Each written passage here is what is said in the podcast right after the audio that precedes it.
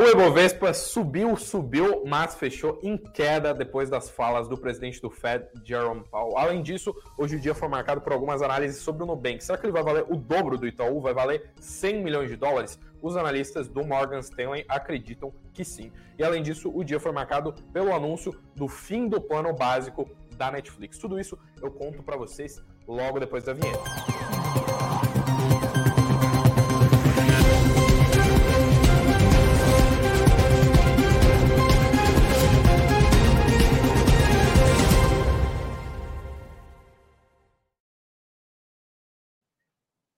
Olá, boa noite a todos. Agora sim, começando o noticiário dessa quinta-feira, dia 19 de outubro. Uma boa noite a todos vocês que estão aqui acompanhando a live. Boa noite para Nancy, para o Edson, para Cristina, para o Jonathan e para todo mundo que está marcando presença logo nesses primeiros minutos de transmissão ao vivo da nossa tradicional live das 19 horas aqui do Sul Notícias. Eu sou o Eduardo Vargas, repórter aqui da casa e venho trazer então as principais novidades do mercado financeiro e que afetam a economia local e global. E hoje o dia foi movimentado para caramba no mercado. Eu tenho bastante novidade para trazer para vocês. Inclusive, como eu disse na introdução aqui, hoje o dia foi de bastante volatilidade do Ibovespa.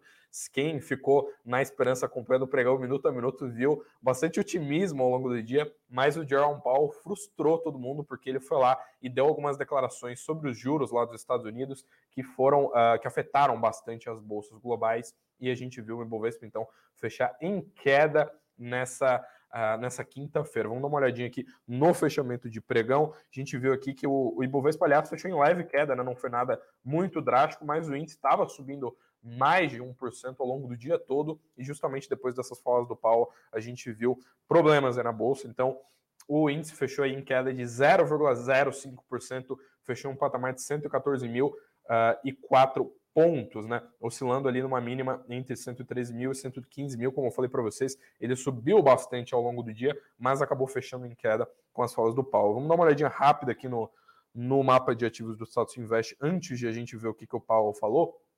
Porque hoje a gente teve queda de Vale. Hoje é o segundo pregão consecutivo de queda de Vale. A gente viu uma queda uh, drástica na véspera, mais de 3 mil por cento de queda. Lembrando que a Vale divulgou o seu relatório de produção e vendas recentemente, o mercado ainda está digerindo essas informações. Hoje a Vale caiu aí 1,5%. Além disso, a Petrobras caiu uh, 0,5% e o resto da carteira do Ibovespa ficou meio mista aqui, como vocês podem ver. Geralmente eu trago a, a visão de Petro e Vale e os outros ativos eles ficam meio em bloco, né? Ou fica tudo caindo, ou fica tudo subindo. Hoje a gente teve um dia bem atípico, bem misto, porque como vocês estão vendo aqui, os bancos, eles não necessariamente caíram em bloco, né? A gente viu uh, o AB3 cair, né, e outras companhias do setor financeiro uh, caírem, mais o Banco do Brasil aqui, o Itaú e o Bradesco subiram, Ambev caiu, algumas dolarizadas caíram também, né, como foi o caso de Suzano, a, a Itaúsa aí subiu, e a gente viu bastante, uh, o, o Ibovespa bastante misto, né, como vocês estão vendo, está bem meio a meio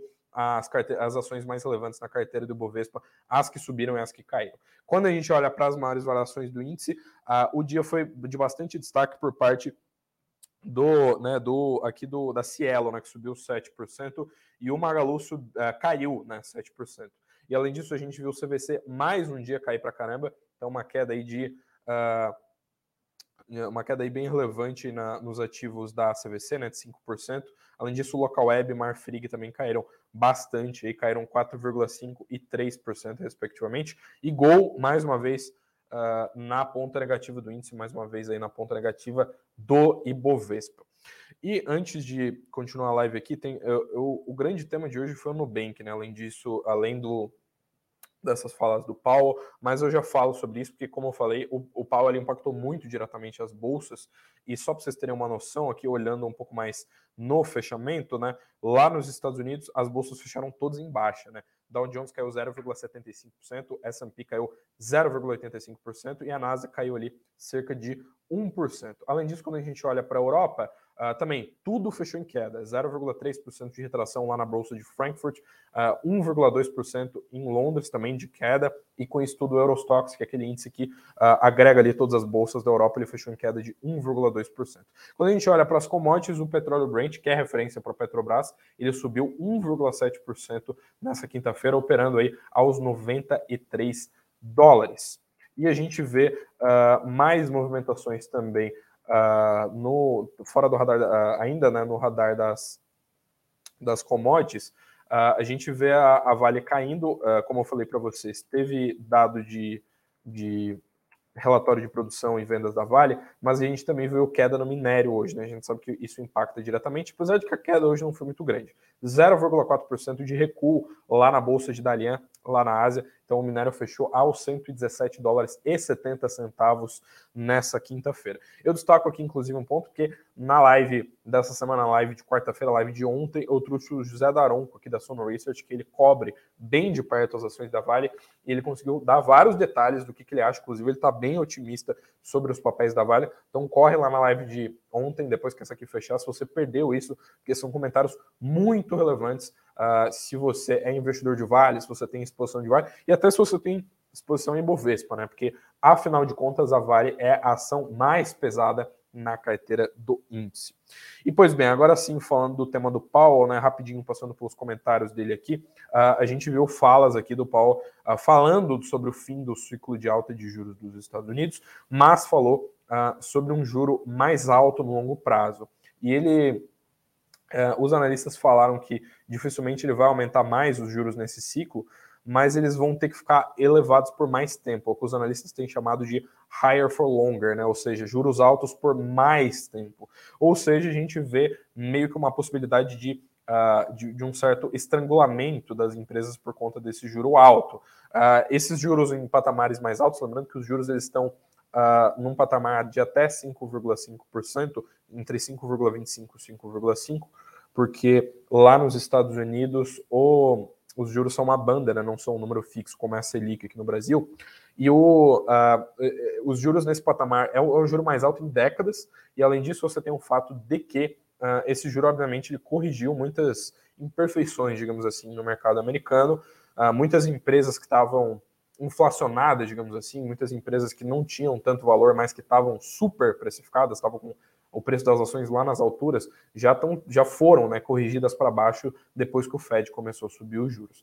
E é, é um movimento parecido com o que a gente vê aqui no Brasil também. A gente vê o varejo sangrar mais, companhias do setor imobiliário, outras companhias aí que dependem de, de um cenário de juros mais baixo, né, de um custo de capital mais barato, essas companhias elas sofrem mais quando a gente tem juros mais altos, e é justamente o que a gente tem visto lá nos Estados Unidos. As companhias ah, que não são resilientes a esse cenário de juros, elas estão sofrendo mais, e ah, como eu comento, inclusive, na live há semanas, a gente tem um impacto das treasuries, né? Com os juros mais altos por lá, as treasuries pagam taxas mais altas, consequentemente, né, a renda fixa americana paga taxas mais altas, e com isso, uh, os investidores acabam se, eh, se uh, se abrigando, digamos assim, nesse tipo de ativo, porque é a maior economia do mundo e são ativos extremamente seguros. Então, fica difícil você uh, investir em renda variável uh, quando os juros estão extremamente altos, mais ou menos, inclusive, o que rola aqui quando tem Selic de dois dígitos. Né? Os investidores preferem colocar o dinheiro no CDI, alguns títulos de renda fixa,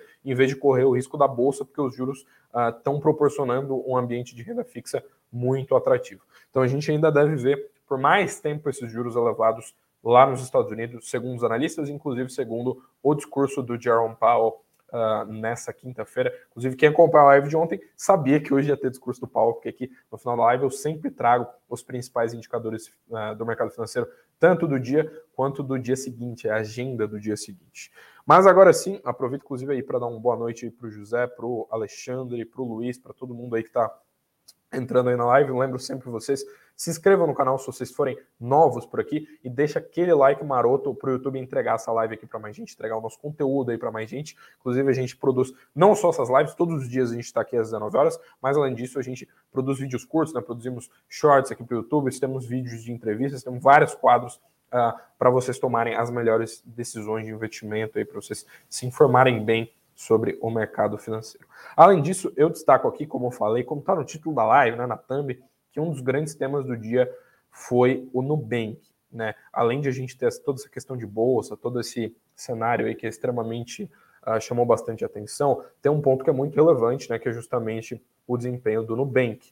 Uh, o Nubank, uh, se você investe, no, se você comprou ações do Nubank no ano passado ou até antes disso, você provavelmente está surfando uma ótima onda, porque as ações têm subido muito nesse ano e cada vez mais o mercado está mais otimista, mesmo que as ações já tenham subido muito. Hoje a gente viu dois pontos muito relevantes sobre o Nubank que fizeram o mercado ficar muito animado e, obviamente, as ações subiram lá em Nova York e os BDRs aqui no Brasil, que são listados aqui na Bolsa Brasileira, eles obviamente refletem o desempenho das ações lá fora e eles subiram também. Vou só tomar um gole d'água aqui para me hidratar antes de falar sobre isso. A gente vê aqui, vou até colocar na tela para vocês darem uma olhada. A gente viu essa solicitação aqui, que eles solicitaram licença bancária no México. O Nubank, pessoal, ele já tem uma base de clientes que é maior do que a do Banco do Brasil, ou seja, eles já estão ali dentre os maiores players do Brasil do setor financeiro, do setor de bancos, eles têm uma relevância muito grande, uma base de clientes muito grande.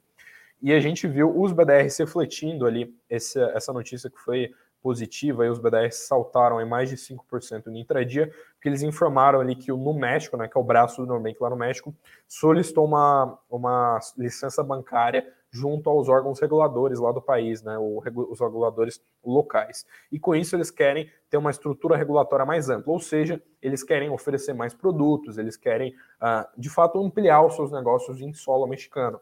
E a gente sabe que os bancos eles precisam de licenças bem burocráticas para conseguir operar, então é muito relevante você ter esse tipo de licença. E obviamente com a aprovação disso aqui, o Nubank consegue crescer cada vez mais aí em solo mexicano, e aí eles vão ter uma expansão na gama de produtos, como eu falei, vão poder, por exemplo, uh, oferecer investimentos para os seus clientes, para os seus clientes, né? Vão poder oferecer aquela portabilidade do salário, que a gente sabe que é uma funcionalidade que faz com que as pessoas concentrem mais o gasto em um determinado banco, e além disso, obviamente, limites de depósitos ainda maiores. A própria Cristina Junqueira, né, que é cofundadora do Nubank e atua ali como CDO da FinTech, ela falou que acredita que a licença bancária é a opção certa para a empresa e para os planos de longo prazo dela. Ela falou o seguinte, abre aspas, tem sido notável ver nossos clientes mexicanos nos pedindo para levar a experiência do Nubank além do crédito e da poupança, entrando em novos setores e segmentos. Nossa estratégia é focada em atender às necessidades deles. Lembrando que o Nubank ele já tem meio que crescido a passos largos, que ele inclusive expandiu ali as suas operações da Colômbia recentemente, pegou mais dinheiro para crescer na Colômbia e tem crescido em outros países aqui da América Latina. E obviamente no Brasil ele é muito relevante, né? A proporção uh, de brasileiros que têm conta no Nubank é muito grande. Então a gente vê uma, um crescimento vertiginoso do Nubank. E com esse cenário todo, né, o Nubank ele tem entregado números cada vez melhores. Nos últimos trimestres, uh, praticamente todos os analistas que estavam prevendo resultados mais conservadores do Nubank meio que queimaram a língua, porque o Nubank entregou resultados uh, muito acima do esperado e o mercado corrigiu as ações para cima. As ações sobem, inclusive, mais de 100% no acumulado desse ano, ou seja, o preço das ações listadas lá em Nova York, na NYSE, mais do que dobrou.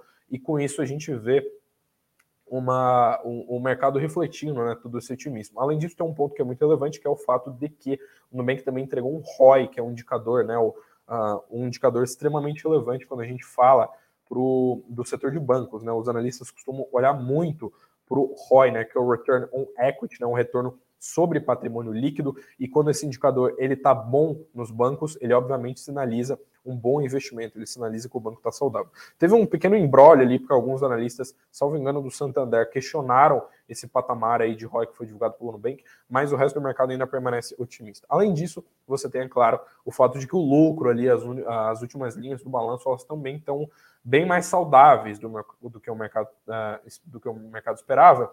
E agora você tem um pouco de revisão. Os analistas eles estão revisando essas teses. Os que estavam fazendo uma recomendação neutra, por exemplo, para o Nubank, eles agora estão recomendando compra para as ações. E tem um pessoal tão, tão otimista que está esperando que o Nubank pode chegar a um market cap de 100 bilhões de dólares.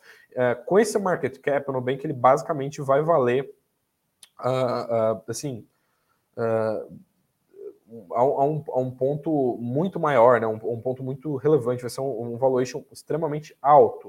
Uh, essa matéria aqui do Brasil Journal sobre o relatório do Morgan Stanley traz muito essa situação aqui.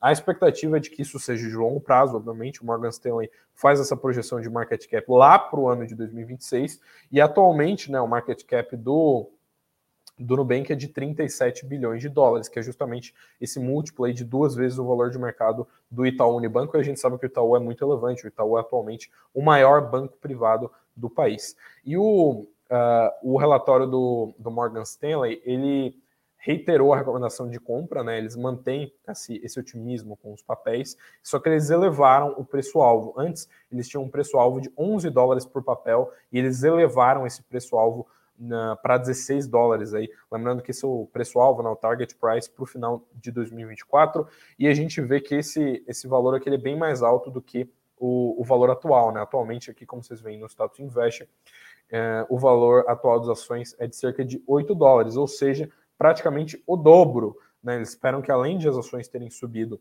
a mais de 100% no acumulado do ano, eles esperam que as ações subam ainda mais e dobrem de novo. Ou seja, eles estão projetando um crescimento extremamente alto. Né? O relatório deles fala que o Nubank está, o relatório do Morgan Stanley, né? fala que o Nubank está no caminho para construir uma operação extremamente rentável e relevante no Brasil, atingindo mais de 80 milhões de clientes e um run rate de lucro de quase 1 bilhão de dólares.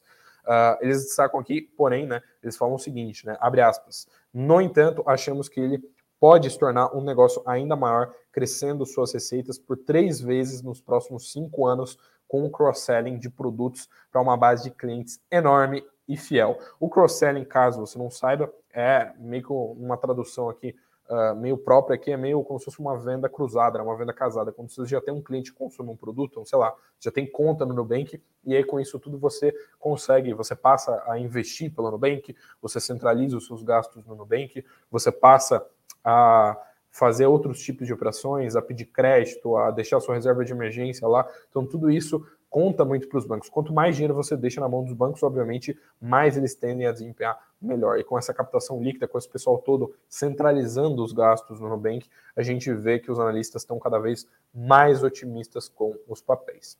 Tem um pequeno detalhe aqui, inclusive, que eu acabei de, vou até colocar na tela de vocês aqui. Eu coloquei esses dados aqui do status invest, né? Como vocês estão vendo aqui no, no patamar de um ano, né? Ou seja, desde janeiro aqui, ó, como as ações sobem, né? Subiram 117, 112%, 126% uh, de janeiro para cá. E o Status Invest, como vocês já sabem, ele é o grande aliado dos investidores. Né? Aqui você tem não só esses dados aqui de cotação, vocês têm o dado de quanto a empresa pagou de dividendos, tem aqui a volatilidade da ação, se ela oscila muito ou não, tem o, o preço sobre lucro, né, os múltiplos, tem a margem bruta, a margem EBITDA, o próprio ROI que eu estava falando com vocês, tem todos os eventos corporativos aqui, quando que eles vão divulgar resultados, os últimos dividendos, todos os dados eles estão aqui, né? O patrimônio líquido, qual que é o valor de mercado né, da empresa? Atualmente, não, o Nubank tem aqui 39 bi de valor de mercado, como, como mostra o Status Invest. E muita gente, gente pra caramba, estava pedindo que o Status Invest tivesse seu próprio aplicativo para você conseguir uh, fazer essas operações e dar uma olhada em como é que tudo isso funciona no, uh, no celular, né, na palma da sua mão. E a gente atendeu esses pedidos. Agora você ó, consegue vocês conseguem olhar aí, ó, não está focando muito bem, né? Mas estou com, tô com o app aqui do, do Status Invest aberto, vou até colocar na tela aqui o, o, o aplicativo, ó, vocês estão vendo aqui, ó. O aplicativo do Status Invest saiu, está disponível tanto se você tiver iPhone quanto se você tiver Android. Então é muito relevante porque agora você consegue ter todas as funcionalidades do, do status aí na palma da sua mão e ver quais ações estão subindo, quais que estão descendo. E lembrando que o status agora também tem também tem assessoria de investimentos. Então, se você precisa de um assessor, se você precisa de alguém que uh, acompanhe os seus investimentos de uma maneira mais próxima, né? você precisa de alguém para te ajudar a tomar suas melhores decisões, a gente tem assessoria de investimentos no status. Então, dá para você migrar sua conta para lá, dá para você colocar o seu dinheiro lá e você ter alguém te ajudando. E, obviamente, o status é referência no que ele faz. Então, obviamente, a nossa assessoria, que acabou de começar, também é uma referência para te ajudar a tomar as melhores decisões de investimento. Se você quiser baixar o aplicativo do Status Invest, eu vou deixar o link aqui na descrição. Assim que essa live fechar, eu vou deixar também no primeiro comentário, né, naquele comentário fixado, para você só dar aquela clicada ali, você já ir direto ou para App Store ou para o para a loja do iPhone para você conseguir baixar. E lembrando, como eu falei, tá tanto para Android quanto para iPhone, você consegue baixar esse aplicativo do Status Invest. Mas agora sim, voltando para a live, que tem, tem algumas coisas aqui ainda para. Obrigado aí por Silvio pelo elogio, boa status, é isso aí. A gente sempre adora aí proporcionar ótimas experiências para vocês investidores. Mas como eu falei, hora de voltar aí pro pro noticiário aqui dessa dessa quinta-feira. Como eu falei, ainda tem mais notícia para trazer para vocês. Tem uma notícia que não é sobre ações, mas é sobre uma empresa listada e que mexe no bolso de muita gente. Porque a Netflix acabou de anunciar que não vai mais ter uh, o seu plano básico, né? Ou seja, um dos planos mais baratos aí, né? Esse plano básico ele era, ele custava ali na faixa de uh, 25,90 oferecia você ter o streaming de vídeos aí de, de séries e filmes no da qualidade de 720p e sem anúncios. E agora com o fim desse plano aí, eles anunciaram esse, esse, o fim desse plano para vários países, né? E o Brasil está incluído, né? Ah, ainda tem, não tem uma data definida, definida para esse plano parar de circular, né? Parar de funcionar, parar de vigorar, mas a expectativa é de que ele seja derrubado já na semana que vem. E aí, com isso, você só vai ter três possibilidades de planos no Brasil. O padrão, que tem anúncios, né? que é o plano mais barato, mas que tem anúncios, né? Tipo aqueles anúncios do YouTube, né? De, vai custar ali R$18,90. Vai ter o plano padrão, custar R$39,00, e tem um plano premium de R$55,90. Esse último, né? O premium, ele possui uma resolução de transmissão até em 4K, né? Então é, é a resolução mais alta. Todos os outros têm uma resolução aí de, de 1080p. Esse plano básico, né, como eu falei, ele foi cancelado em mais países, né, ele foi cancelado além do Brasil, ele vai ser cancelado aí na Alemanha, na Espanha, no Japão, no México e também na Austrália. Então, a gente tem uh, muita, muita coisa relevante aí sendo alterada aí no, no, na questão do, do, da Netflix, né? A gente já viu, inclusive, eles banirem o, o, compartilhamento de senhas, né? inclusive muito cliente parou de usar Netflix por conta disso, e a gente está vendo uma verdadeira guerra do streaming, que há 5, 10 anos atrás você praticamente só tinha o Netflix, agora você tem HBO, uh, ah, você tem aquela questão do Star Plus, você tem Prime Video, vários outros concorrentes, e o Netflix está tentando brigar aí por esse... Uh, por esse mercado aí, inclusive com um ticket mais alto, né? Os, os streamings têm cobrado mais, cada vez mais caro aí. Inclusive está aqui, ó, já está aqui nos comentários aqui o link do status, então não esquece de clicar para você ter as principais informações de investimentos aí, os todos os indicadores da empresa aí na palma da sua mão. E tem outra coisa que eu tenho que destacar aqui para vocês na live dessa dessa quinta-feira, que é durante hoje o dia todo, eu quase que não parei aqui no escritório da Suno, porque eu estava em um evento que é o Congresso Brasileiro de Previdência Privada, né, o 44º Congresso Brasileiro de Previdência Privada. Lá estava uma série de gestores, uma série de analistas, muita gente do mercado financeiro. Então fiquei lá trocando ideia o dia todo com esse pessoal. E além disso, a gente teve algumas declarações bem firmes ali sobre Selic, sobre bolsa, sobre várias coisas. E tem uma matéria em específico que já saiu sua, com base nesse evento, que eu queria destacar aqui para vocês, que ela fala justamente sobre uh, a, o, a, o comparativo né, entre fundos imobiliários e entre bolsa. Basicamente, o que a gente viu é que a gente, o, os gestores aqui, são os gestores da Nave Capital, eles falaram que os fundos imobiliários, desde que o IFIX foi criado, né, eles entregaram o dobro da rentabilidade da Bolsa, né, do Ibovespa, com uma volatilidade muito menor. Eles compararam aqui o IFIX com o Ibovespa, né? Então, obviamente, você pode ter uma carteira de ações que você criou aí, que rendeu muito mais do que o IFIX e tudo mais, mas o fato é que o IFIX, desde que foi criado, ele rendeu o dobro da Bolsa. Além disso, Uh, tem um ponto aqui que é muito relevante, que é o fato de que o IFIX uh, e os fundos imobiliários de um modo geral, eles têm uma volatilidade que é um, uma, um pedaço só do que tem a bolsa, né? Uma fração da bolsa. Então, basicamente, uh, é muito, ele, além de ter rendido mais, oscilou menos, né? E os gestores aqui da Nave Capital, o pessoal aqui, o Gustavo Ribas comentou aqui que o IFIX entregou para caramba, e esse paralelo ele é exatamente igual lá nos Estados Unidos. Lá, lá eles têm os rights, né, que são os FIIs dos Estados Unidos. Esses rights, eles renderam também mais do que o S&P, e olha que o S&P é difícil para caramba de bater, né? Muitos bons gestores, inclusive, não conseguem bater o, o S&P, né? E o, eles destacam aqui né, que a, a geração de alfa e a gestão ativa das gestoras independentes também foram muito relevantes. Né? Ou seja, o IFIX por si só ali já rendeu, mas obviamente quando você pega uma gestora né, que tem um FII próprio, um fundo imobiliário próprio, ele acaba rendendo ainda mais do que o Ibovespa, porque você tem uma gestão ativa, eles destacaram até que no mercado secundário é muita pessoa física, às vezes um determinado fundo imobiliário ele fica mal precificado, e aí com isso os gestores têm ótimas oportunidades. Eles destacaram aqui que não tiveram um trimestre de alfa negativo nos últimos três anos e meio, justamente por conta desse cenário aí de um mercado secundário que é uh, 80% de transações entre pessoas físicas.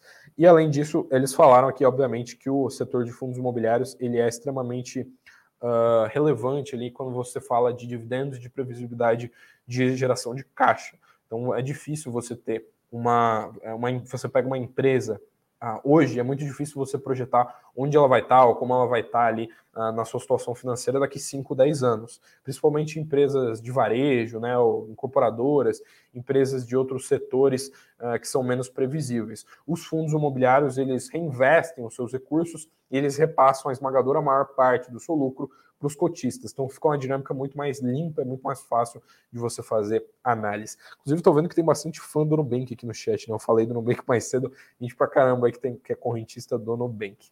E tem um ponto aqui que é muito relevante, ainda falando de, de FIIs, né? Que eles falaram que, independente se a Selic está muito alta ou muito baixa, a, a expectativa é de que os fundos imobiliários, né, os FIIs, eles sigam uh, sempre relevantes. Né? Obviamente que alguns, entre os fundos de papel, fundos de tijolo, alguns apanham mais do que outros, né? dependendo da exposição, dependendo da carteira. A gente tem alguns ativos sangrando mais ou menos por conta da oscilação da Selic, também da oscilação do IPCA, porque a gente tem muita, muitos FIIs de papel, especialmente atrelados ao IPCA, e uh, ainda tem que se prestar atenção nisso, mas que em geral os FIIs eles são mais resilientes aí a essas oscilações nos indicadores macroeconômicos. E ainda falando sobre juros, um dos gestores ali da nave ele também destacou que uh, eles gostam muito desse setor, que é o setor imobiliário, mas eles não gostam das ações do setor imobiliário, né? daquelas ações de construtoras que estão na bolsa, né? Então, as ações de incorporadoras que estão listadas na bolsa brasileira, que estão no Ibovespa, por exemplo. Isso porque uh, são empresas que têm um custo, precisam de um custo de capital maior, né? Às vezes elas até se endividam, aumentam bastante a alavancagem para conseguir crescer. E num país como o Brasil, que os juros são historicamente altos, isso traz bastante risco. Então eles falaram que são avessos às ações, eles preferem ali uh, financiar a dívida do setor imobiliário e obviamente a gente está falando aí então de FIIs, de fundos imobiliários. E agora sim, falando dos indicadores aqui, se encaminhando para os momentos finais aqui da live, como eu falei para vocês, hoje o dia foi muito relevante no que tange aos discursos, né, aos indicadores, porque a gente teve aquele discurso do Powell, mas tem um, tem um ponto aqui que é muito relevante que eu tenho que destacar aqui para vocês, uh, que é, como eu falei uh, ontem, inclusive na live, que uh, tem mais indicadores relevantes aí no, no, no mercado hoje. Né? Hoje, nove e meia da manhã, os Estados Unidos divulgaram ali os pedidos iniciais por seguro-desemprego. Eles vieram em 198 mil, ou seja, vieram melhor do que o esperado. A projeção é de 212 mil pedidos iniciais por seguro-desemprego. Além disso, a gente também teve outros dados de vendas de casas usadas também lá nos Estados Unidos, que é um dado também bastante para medir a atividade econômica e ele também veio melhor do que esperado. Hoje, no final do dia, 10 e 15 da noite, obviamente bem depois de eu fechar essa live aqui, tem a divulgação da taxa preferencial de empréstimo do BPC lá da China, que mostra bastante como é que está a economia por lá. E amanhã, sexta-feira, o sextou aí do mercado, a gente tem divulgação de vendas no varejo na madrugada aí, porque é lá as vendas do varejo do Reino Unido, né? Então, 3 horas da manhã sai esse dado. Além disso, tem divulgação de inflação produtor na Alemanha, também às 3 horas da manhã tem o IBCBR, que era para ter sido divulgado hoje, né, mas ele vai ser divulgado só amanhã. O IBCBR, que é conhecido como a prévia do PIB, ele vai ser divulgado então só amanhã, sexta-feira, 9 horas da manhã. A projeção do mercado é de 0,3% de queda no IBCBR. E além disso, tem discurso de alguns membros aí do, do Comitê de Política Monetária. Isso não deve chamar tanto a atenção de mercado, porque hoje o Jerome Powell, que é presidente lá do Fed, ele já já falou e o mercado, obviamente, já prestou bastante atenção nisso e a gente não teve uh, grandes mudanças, né? A gente não deve ver a coisa mudar muito com esses discursos dos outros membros de, do Comitê de Política Monetária lá do Fed. Pois bem, mais uma vez, então, reiterando aqui só duas coisas para vocês. App do Status Invest, não esquece de baixar, link na descrição e o link está aqui no chat do ao vivo também aqui embaixo. E eu peço para todos vocês, uh, se vocês forem novos por aqui, se inscrevam no canal e se, né, seja se você for novo, seja se você já está aqui há bastante tempo, acompanha sempre as nossas lives, não esquece de deixar o like para o YouTube entregar esse conteúdo aqui para mais gente. Muito obrigado a todos vocês que acompanharam a live desde o início, desde o comecinho. Uh, muito obrigado a todos vocês. Sempre um prazer aí comentar a, as principais novidades do mercado financeiro uh, com todos vocês. Eu lhes encontro vocês aí, então amanhã, última live da semana, né, que é sexta-feira, no dia 20 de outubro. Eu estou aqui nesse mesmo horário, 19 horas, que é o nosso horário marcado aqui no Sul Notícias. Muito obrigado a todos vocês, uma boa noite e tchau, tchau.